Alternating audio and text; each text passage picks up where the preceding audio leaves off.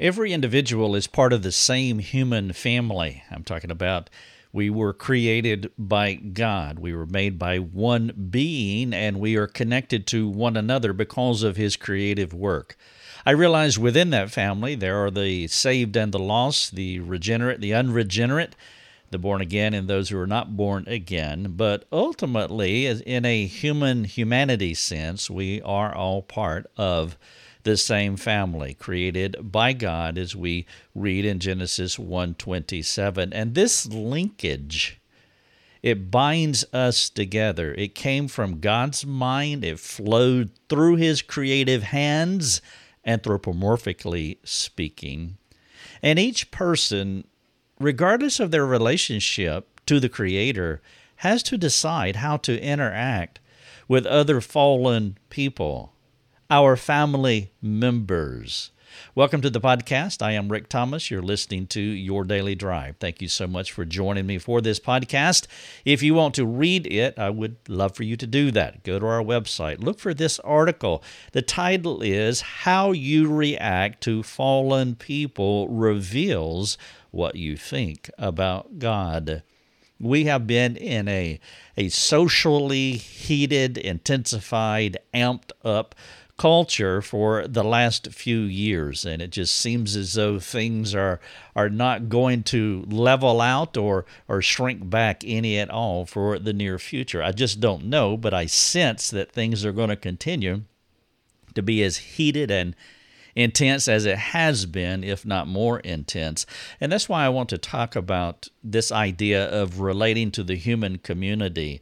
And I don't want to talk about brothers and sisters in Christ communicating, but I want to talk about the entire human community. So it applies to any relationship that you may have, whether the person is lost or saved, because, again, we all come from the same creative being, from the same creative hands.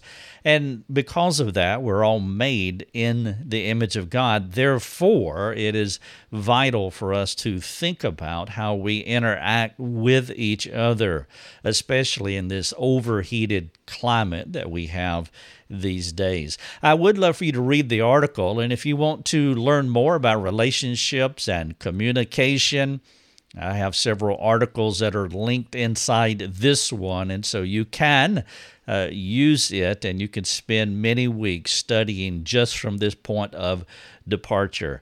It would also make an excellent resource for a small group. It would be fantastic for a family to sit down and to talk about these ideas because if you have children, if they're in school, they're relating to people uh, who are not like them and some of those differences are, are stark and intense and it would be helpful for a, a, dad and a mom to lead their children through this idea about our human linkage.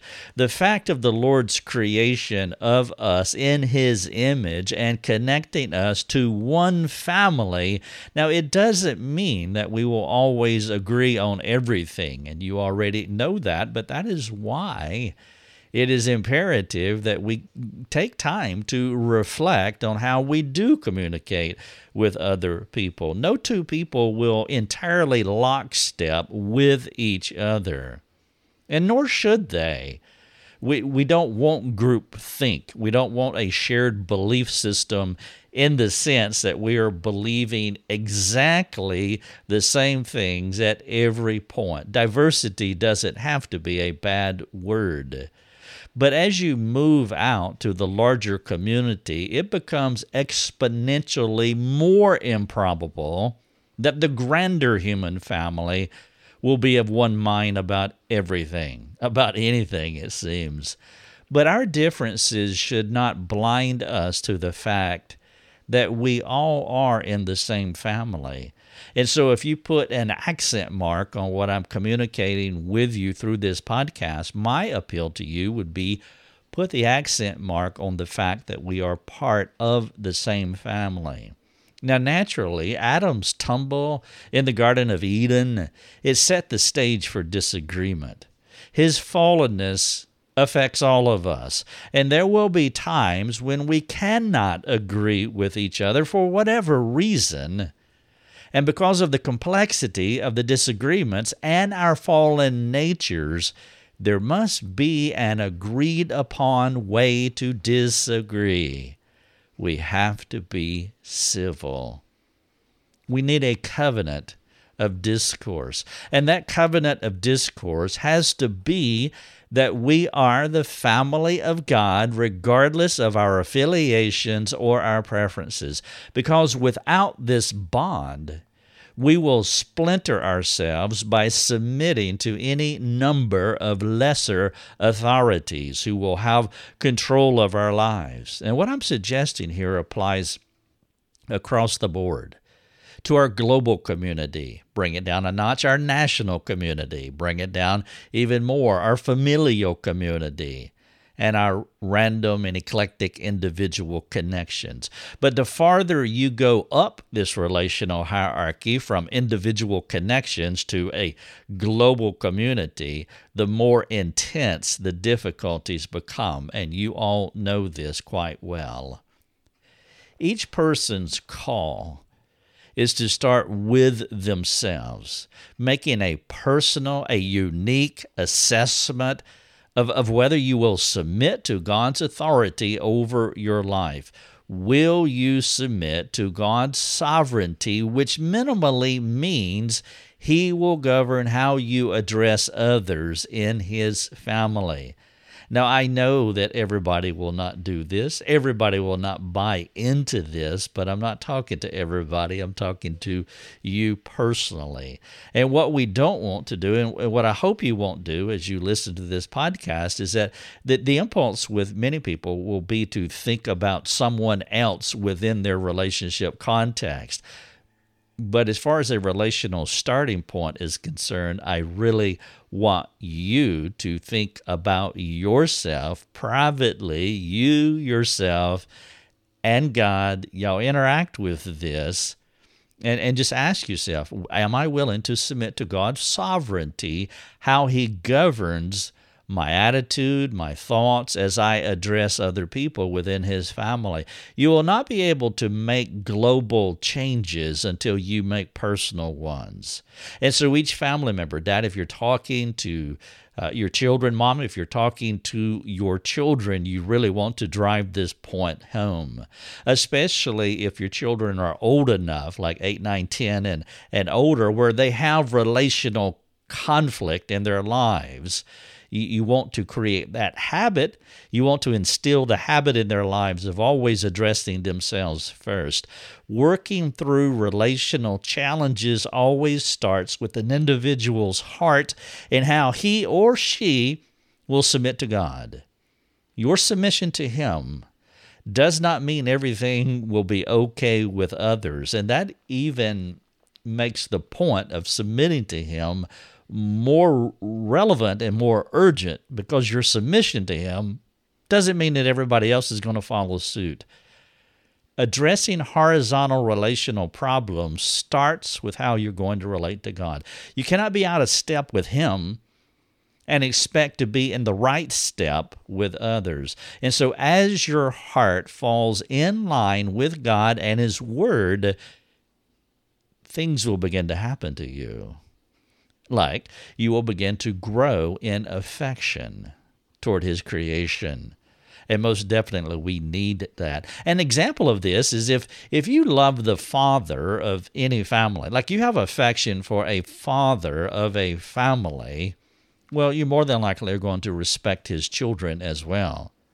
But the opposite of that is if you don't like that father over there across the cul-de-sac or somewhere in the neighborhood or somewhere in the church, you don't like that man, you don't like that father, it will be challenging for you to like his children. This linkage of affection with a human family illustrates how you will think about and react to God's global family. Now, a practical assessment that you can make today is to think about how you relate to those closest to you. Now, for most of you, it will be your family, the people within the, the four walls of your home, and how you interact with your family members. It provides clues.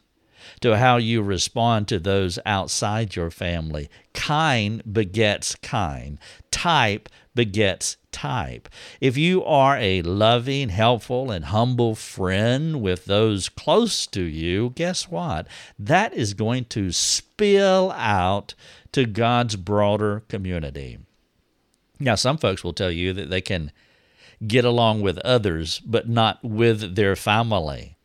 And as you listen to them, you will hear them talk from a victim vantage point as though all the fault is in their family, that other person. Whenever a person talks about relationship problems by letting you know what others did to them while not speaking to the possibility of any of their guilt, no matter how small, minuscule it may be, you have a misguided person on your hands who could be tinkering with delusions. I've told our children that how they relate to each other inside our home reflects how their future marriage and family will look. They will carry who they are to their future family. And if they have not learned how to problem solve within complicated personal relational constructs as children, they will have a hard time doing it later. Too many people live in the delusion that changing their current relational connections will make life better for them. Well, it will. You can get a divorce and go on to the next one. It will make life better for you for a while. But unless they make practical changes, there will be different iterations of similar dysfunctions in future relationships. If you ask our children what what one of the worst things that I would tell them when they had relational dust ups with each other, they would say, quote, Daddy would always say, work it out. One of them would come to me letting me know that there was an issue with a sibling. And like most adults, they started with what the other person did to them. It would be exceptional for them to say, Hey, Dad, I did this, and sibling one, two, or three reacted this way to me. Nearly every case, they were little prosecutors, letting me know about their victimization and how I must deal with the offender. And I would say to the complaining child, you go and work it out. Which, from their perspective, if you ask them this, they would say it was just an acute form of punishment. The complaining child would return to the fray with the other sibling. It would be exceptional for them to ever come back to me for more input. There were a few cases where they could not work it out, but I don't remember any of those in- instances, honestly, because there were so few of them the standing line was. And, and they will also tell you that if they had a dust up with each other, there were times where they didn't even bother to come to me. They went ahead and worked it out. Today, and, and people would affirm this, people who know them. In fact, some people, uh, I, I've had, I've had people look at our children showing affection for one another, like so on Instagram, for example, or maybe Facebook. And I had a lady tell me one time that that was uh, that that that was a what do you call it? That you we created that it was a pose that we we scripted that, but actually, said no, actually that's not true. That's how they relate to each other. They hug each other and they want to spend time with each other all the time. They have a deep affection for each other, and they never stay mad with each other. Ever. Absolutely, ever. I'm not sure of all the ways they worked it out or all the things that they did, but they learned to resolve conflict to the point that there is little of it in our home today. Now, granted, part of how they learned to do this is by the modeling of their parents we did not give them a blank slate with work it out scratched across the top of it. Uh, they have seen Rick and Lucia work it out many times. And part of the deal that's going on here, one of the movies, I think the title of the movie is uh, Kelly's Heroes. That might not be the right title, but it's Donald Sutherland, and, and his character was Oddball, and he smoked a lot of weed, and he he filled his tank. This is World War II. Filled his tank shells full of paint, and so when he would go into the town and and shoot his shells from his tank, it would splatter paint all over the wall. Anyway, he was a drugged out hippie dude. But he had this line in this movie, and the, the line was no negative waves. No negative waves, Moriarty, no negative waves. And that's been a standing line in our family, and it's never been permitted. Complaining has never been permitted, and that's part of how they have realized that they have to work it out because complaining, grumbling is just not permitted. And see, we knew that who they were as kids today or back then when they were younger, would be what they exported to others tomorrow. If you have internal chaos, you must make the necessary changes, or you're going to export that turmoil to others. We wanted our children to learn how to work it out because we assumed that they would marry in the future. And guess what? They would marry a sinner. Yes, a cast. It was vital for them to get their relational problem solving reps in before that hopeful day. And so they had many repetitions, many, many of working it out. Too many folks on social media platforms have not made this connection. The connection is who they are, is what they export. I mean, it's kind of like biblical 645 out of the abundance of the heart, the mouth speaks the, some of these folks are angry people on social media, spilling out their frustration to God's community, even strangers. You hear it in their tones, their frustrations, their lack of discretion, self control. The state of our country or the horrendous things they see on the internet are not the causes for what they say on their platforms. And if you say anything to them, the typical reply is that their anger is righteous. I have seen so much righteous anger in my life, especially on social media. Righteousness is all over social media, spilling from the hearts of God's redeemed children. I hope that these frustrated people will be more reflective while asking others about their tones, their righteousness. Perhaps they are not as righteous as they want to believe. Everybody, I mean, honestly, everybody cannot be that righteous. I mean, think about it. Does, does, does, Facebook or whatever social media platform you get on, the Christians I'm talking about, does that seem righteous to you? Is there just righteousness flowing, leaping off those platforms? You know, before I put myself in the camp of the righteous, I think I would do a little more investigation.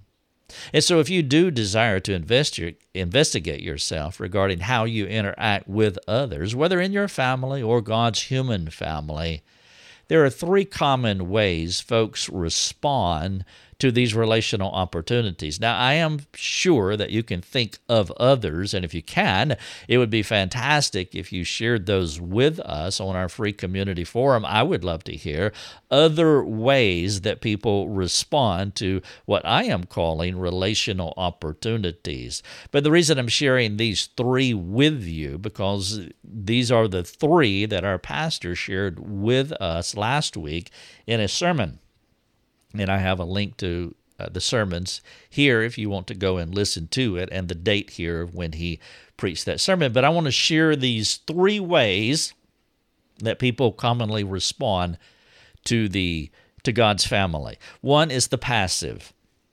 This person wants to be left alone. They do not perceive their connection to the human family or how it's not possible to live as though you're not part of the main. No man is an island, as John Donne tells us in Meditation 17. No matter how much the passive person likes to detach himself from the fray, it's not possible.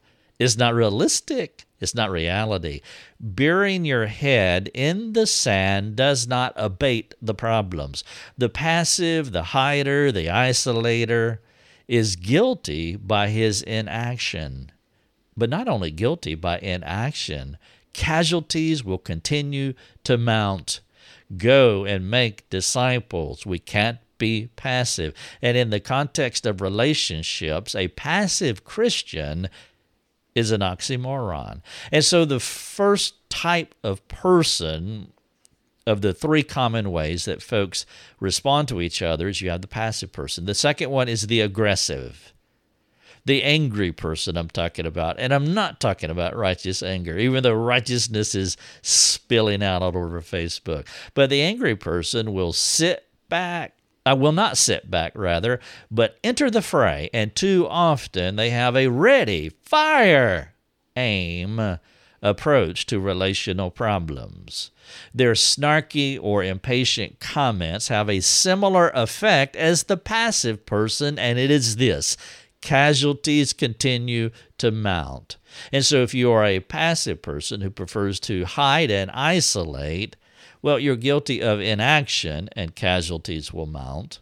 But if you are the aggressive person, you're the angry person as exhibited by snarky and impatient comments, or maybe there's another descriptor that you have, similar result casualties will continue to mount.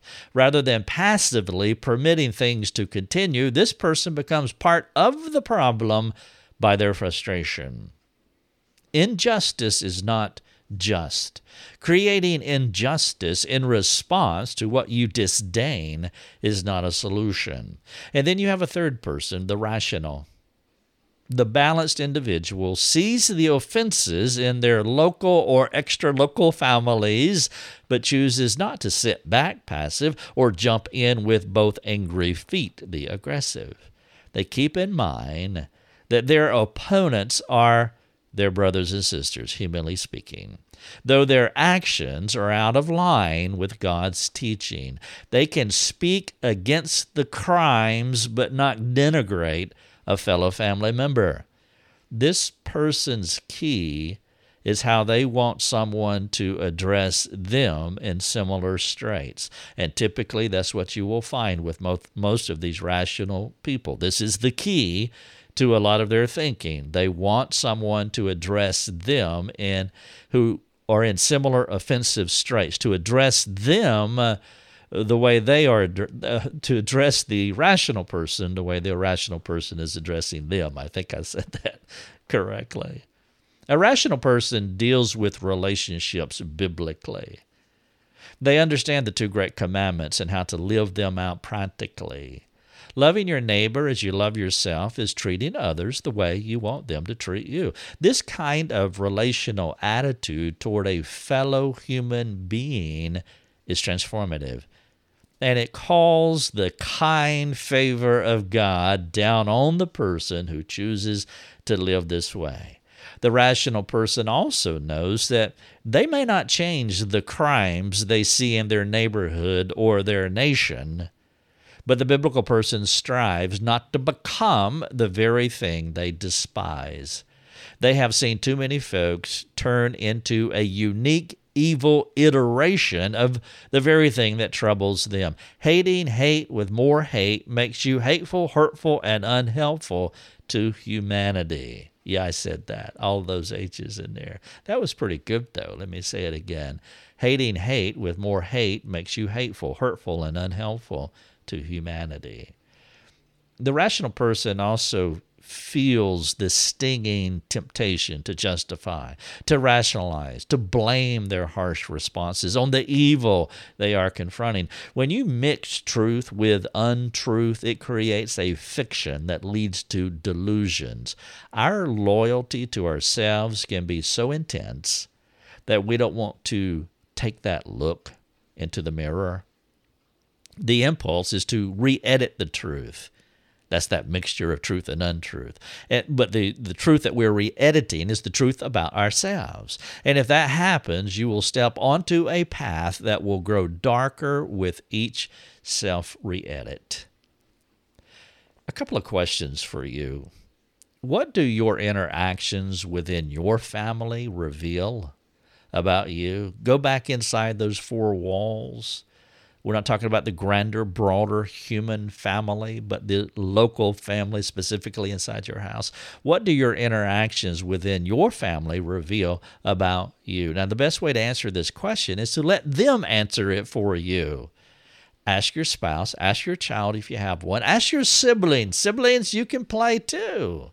Now, perhaps you need to preface your query with something like this. You could say this to the person that you're asking because some relationships are tense and, and there's a lack of trust in the relationship because if I tell you what I am thinking, it's only going to escalate. And so maybe you could preface your uh, desire to find out how they interpret your interactions with the family, you could preface it like this If you knew I would not retaliate against you or hold a grudge, and you had assurances of total freedom to speak freely, how would you answer this question?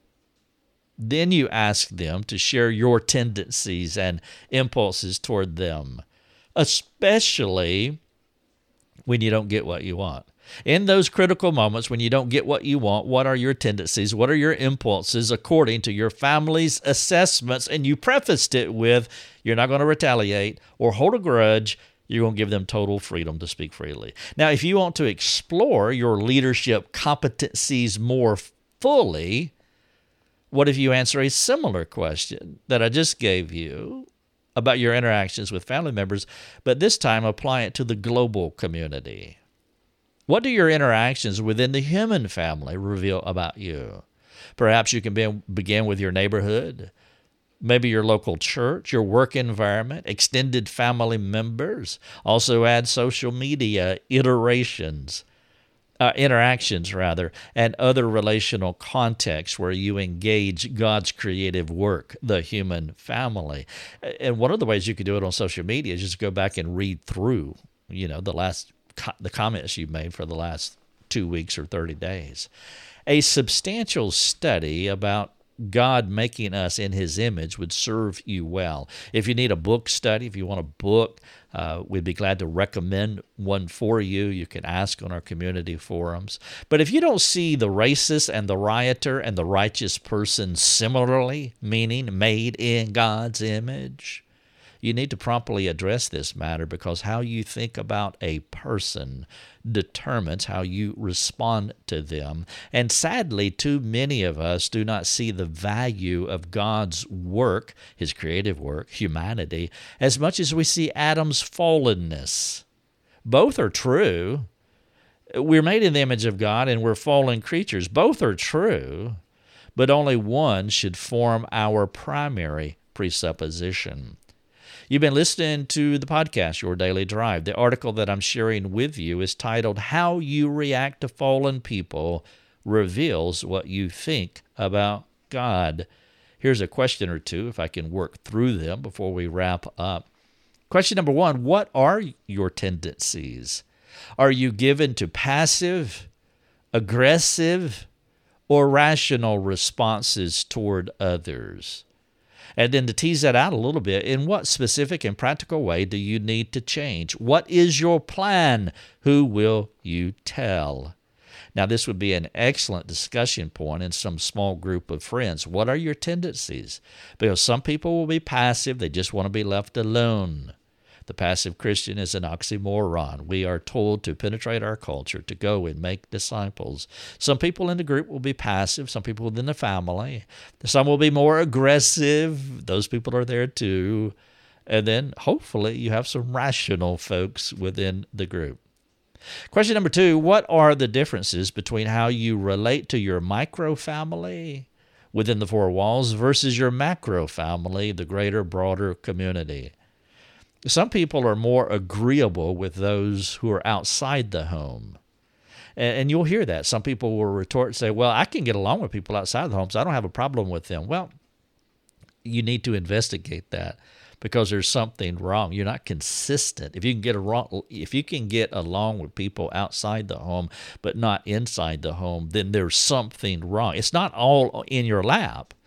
It's not all your fault but there's something that you need to address. And by the way, I give three possible answers to that. And because of time, I won't be able to get into it, but three causes of why a person can get along with people outside of the home, but not get along well with people inside the home. And you'll find it under the call to action section of this article that I'm sharing with you. And if you want to read it again, How to React to Fallen People reveals what you think about God.